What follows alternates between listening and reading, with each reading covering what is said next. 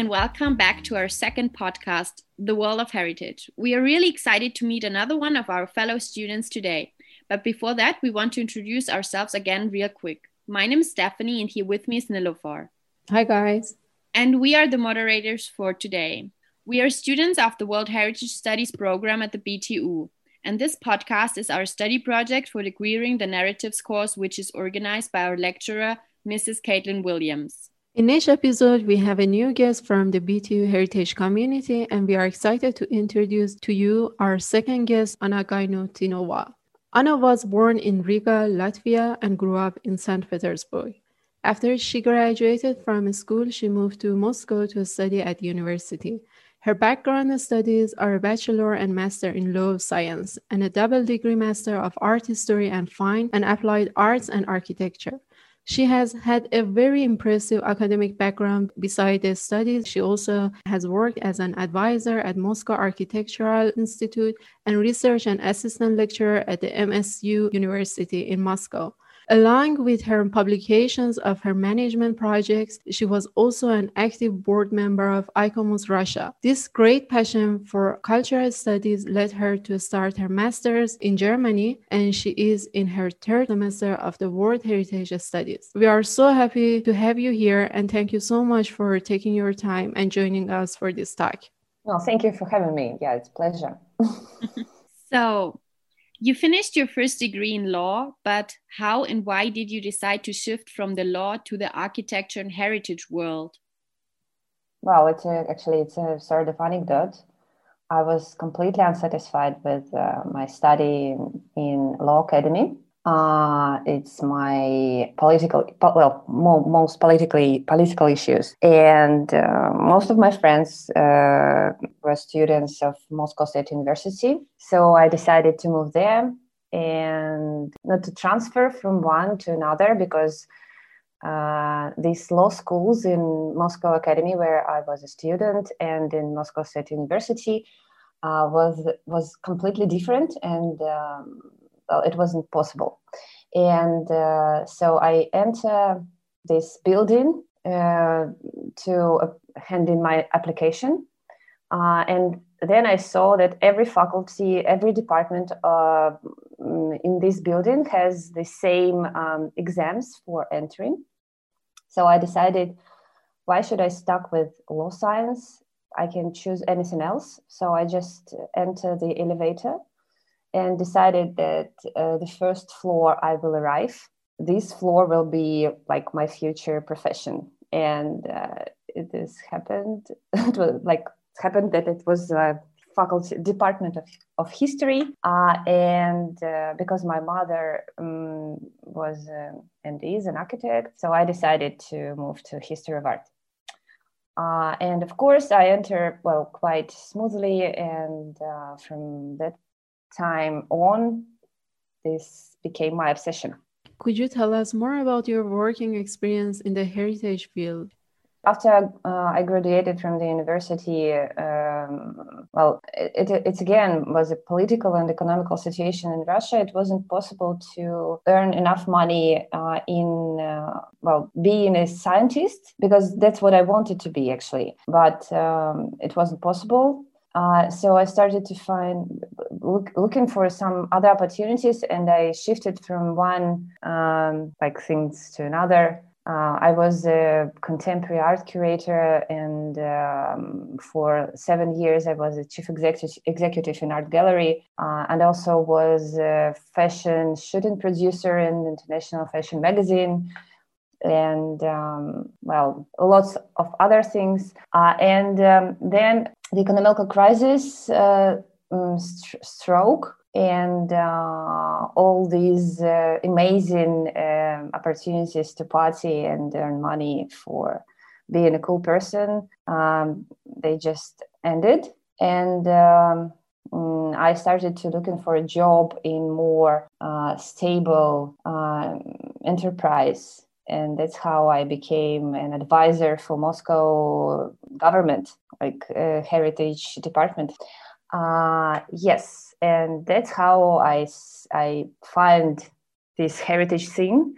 Uh, and also I, I realized that it's the best uh, actually sphere where my two uh, masters can work together. So yes. And um, also I met lots of uh, absolutely amazing people. Uh, they uh, uh, encouraged me and inspired me a lot. And I get a lot of support for the first time in my life from the uh, experts, from the elders, for being like so uh, energetic person. And uh, also they shared my basic education. So most of them were his- historian of arts or historian of architecture. Yeah, so it was like a completely new life. It was very, very interesting. Yeah, basically. That sounds so amazing. Yeah. So we also found out that you were working for ICOMOS in Russia. What was so special about working for ICOMOS? Uh, at the time when I uh, became a board member of uh, Russian ICOMOS, it uh, just went through the most severe crisis because, well, Russian ICOMOS is one of the oldest ICOMOS in the world, uh, but it was uh, during the Soviet period, it was, it was a very, it was a closed club. Uh, it contained only like twenty-five, thirty members. All of them were um, like very, very high af- uh, officials from Ministry of Culture and like something like that. Um, but in nineteen nineties, uh, of course, uh, Russian ICOMOS opened uh, its doors and embraced all other professionals from different fields. Uh, and uh, uh, but during the next nine years, it uh, became more and more like, uh, I don't know how to say it. Well, it's the the energy just died out, and uh, the president of ICOMOS, he just um, usurped power.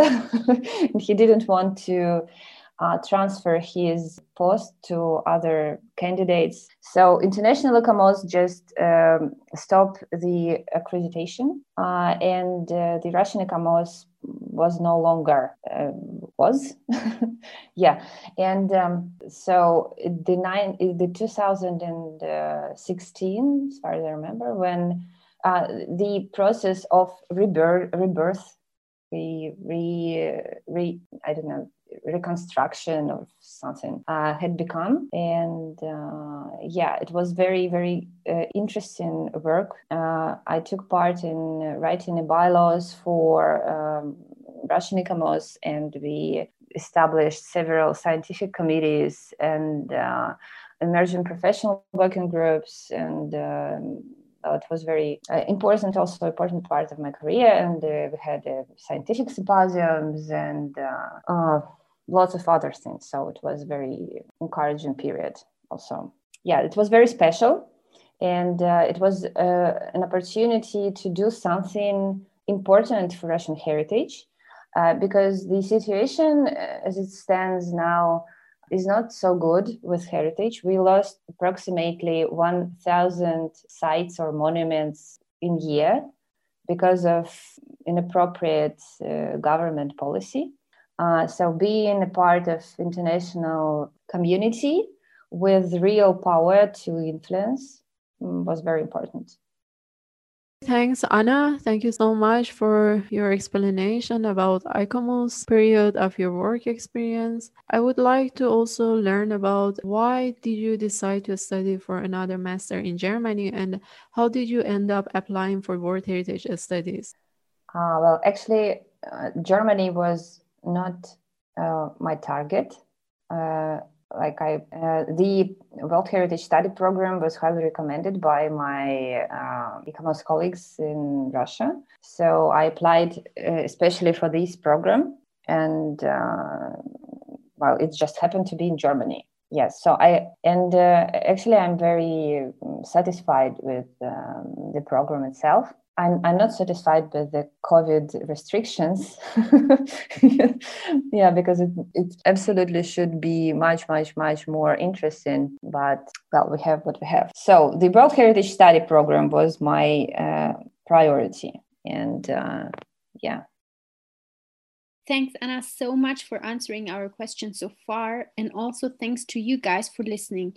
We will take a short break and we will be back soon with more questions for our guest.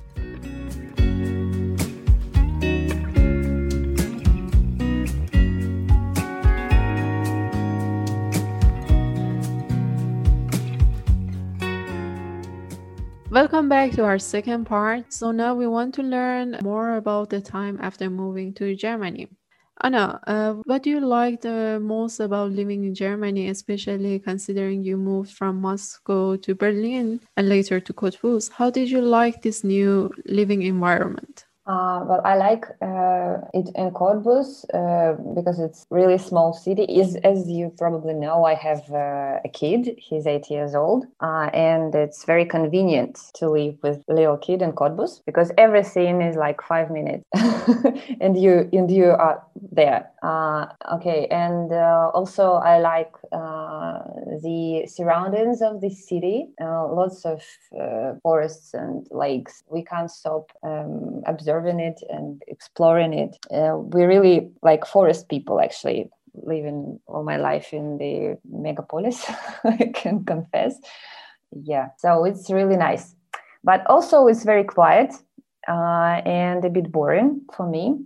Uh, uh, so I prefer Berlin, actually, uh, because it's a real big city and I have a lot of friends there. Uh, and uh, the city never sleeps uh, because in Cottbus, it's just, I don't know, when you went out on Sunday and you can go through the whole city and meet no one. It's a bit strange, scary, actually. Yeah, um, and I miss Moscow a bit, uh, well, quite a lot, because I also have uh, lots of friends there, uh, and uh, I still uh, work for Russian Heritage uh, from from Germany, uh, and sometimes it's very hard uh, not to buy a ticket and uh, want to see how it's going there. Um, Yeah, but but basically, well, my son uh, he likes uh, here very much because, uh, as he says, in Cottbus, much, much, much more trees than people, and he likes it. Yeah. This is so oh. cute.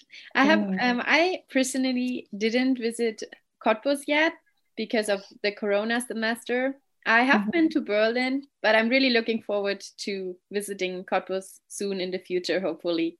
In the process of you and your family moving to Germany, what was the most challenging time for you? Well, most challenging time. Um, well, most challenging time for us, it's uh, morning because we have to wake up like six thirty every weekdays. It's it's killing me, actually. Yeah. Uh, otherwise, uh, I can't say that anything was particularly difficult. Uh, it's difficult, st- difficult times now, so you can't compare. Um, it, it it isn't my first time of moving to different uh, country for a long period, uh, but you actually can't compare it to anything because you completely cut off from everything and everyone, and this is difficult. Yeah, but the sh- the the tr- the shift itself, the transfer, it wasn't difficult. It's okay, actually. So, how could you deal with the year of the pandemic by now? Considering that you are a very adventurous person, could you travel a bit in the summer, or was it just you being in Cottbus with your son? Um, well, he's uh, he's at school, so our travel activity depends on the school schedule now. Yes, yeah, so. Uh, and his school year had started tenth of August, so like period when we usually travel the most. Yes. So no, um, we hadn't traveled a lot uh, in summer, but we had a very long trip from Russia to Cottbus. Uh, I drove us in my car for five days. Uh, from yeah, we uh, visited lots of nice places in Latvia, in uh, Estonia, in Poland. Um, I'm not a, a great fan of driving, so I made only three hundred kilometers per day. That's why it it took so long. Uh, but but we had a really nice time in different places. So it was our like travel, yeah. The different lifestyle, considering you came from Russia, how big is the difference in lifestyle between Russian and German? I, well, uh, I don't. I, actually, I, I, I don't see the big difference, because uh, when you live in uh, this kind of well, in huge city like Moscow or Berlin, it's uh, like all the difference you have. It's uh, usually the language you talk with uh, people in the streets or in the shops. Mm. Uh, and well, everything had changed because well, in Moscow I had a job, uh, and uh, here I only studied, so I have a lot of spare time. I can walk, um, I can read a lot, um, and uh, well, the main difference, as I said, it's this early mornings.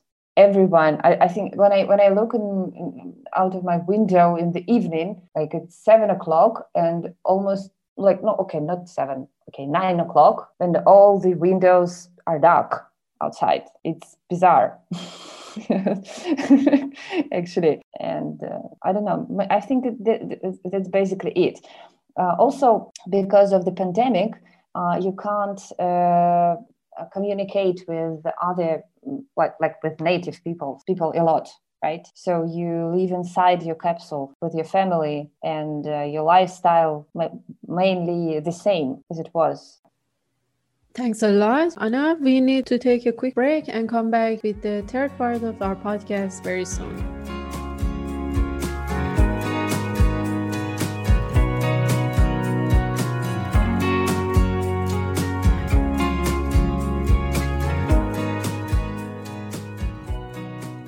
Now let's talk a little bit more about the study program. Anna, while applying for the major, what was your expectation from the program, and are you satisfied so far? Yes, I'm quite satisfied. Expectations are met. And uh, well, I exact I knew exactly what I'm I will have from my colleagues, because um, we have a couple of alumni from uh, this this program.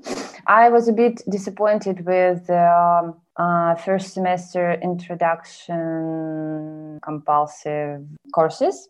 Actually, uh, being like an expert, I can say that uh, only half of it like is missing. Uh, I believe that they have to give more basics and uh, complement them with uh, the readings they gave, because the reason, the readings are amazing, because I have a, I had a basics already, and uh, these readings, they just add a lot to these basics. But I understand that for students who don't have basics, it's quite confusing and difficult to understand what to do with all this information. Yeah, but uh, so for me it was good. Actually, uh, I but I understand what that for others it's not so good. Um, but all the rest is mainly great. And uh, of course, again, these uh, challenging times, it's very difficult for uh, lecturers to keep up with uh, the courses. Uh, and something uh, might be missing, uh, missed, but. Uh, Also, I like uh, that all the lectures are online now, so I can rewatch, re- rewatch them uh, every time I want, and I can stop the video and uh, re-listen something I didn't hear quite quite good. Yeah, so sorry, it's, it wasn't the answer to your actually question, but yeah, so I'm satisfied mainly. Uh, Anna, have you already decided which direction and topic you want to follow for your master thesis? And can you explain us a bit about your topic and your consideration? Well, it's a bit difficult uh, because, well, yes, I wanted to explore the um, two cultural landscapes uh, in northern Russia. One of them uh, is already in the list, and another is in the tentative list. And uh, uh, they both are associative cultural landscapes uh, with many layers of different periods, senses, and everything. Uh, but I'm not sure if I will be able to travel to to make real good work. Yes. Uh, so now it's uh, everything like hanging in the air. I don't know, but I really wanted to to do this cultural landscape management thing. something about that. For all those listeners who does uh, who do not know what an associative landscape is, um, a cultural landscape is um, the connection between nature and culture, and an associative cultural landscape is if you have like a spiritual meaning about a landscape, and that's why it's inscribed in the World Heritage List. So Anna, what would you recommend new graduates to get to get into the field of heritage? Whom should they contact? How to, like, what should I do to find a job or an apprenticeship or an internship? Uh, well, I think the advisory bodies for World Heritage Center is a good place to start for internships or some basic advice. Uh, mainly um, the people who are uh, members of these advisory bodies, I mean, ICOMOS, uh, uh, I U C N or ICROM, uh, all of them, all of these three organizations uh, have uh, the like new target for emerging professionals. So they are all very keen to engage more emerging professionals into their work. Uh, and uh, so they provide with opportunities. Uh, the ICROM held the internship, and different uh, scientific committees of ICOMOS also uh, have a in mentorship programs. But for for this, you have to be um, a member of ICOMOS, of course. So uh, as all our other lecturers used to say, uh, don't waste time. Apply for membership in ICOMOS or I U C N, become a part of these amazing international organizations. Uh, they have a very good network, professional network, and uh, you will always find um, support there. Um, also, I don't know, it's uh, if uh, it, it is about the international uh, opportunities, but every country has its uh, like national network and national uh, um, bodies. So it it always it, it is good to contact uh, the national committee uh, of ICOMOS, for instance, because I'm not a member of I U C N. I don't know how it works actually. Uh, but uh, if we're talking about ICOMOS, it's uh, usually a very good start to contact uh, the national committee. Uh, and and uh, one can find uh, the contacts of national committees uh, at the uh, website of International ICOMOS. So you can contact and ask questions, and you will receive an answer, I, I'm sure. And uh, well, it's a good start anyway. Wow, thanks so much, Anna. Time flew by. And we are already at our last question for today's talk, which is, what is your favorite World Heritage site and why?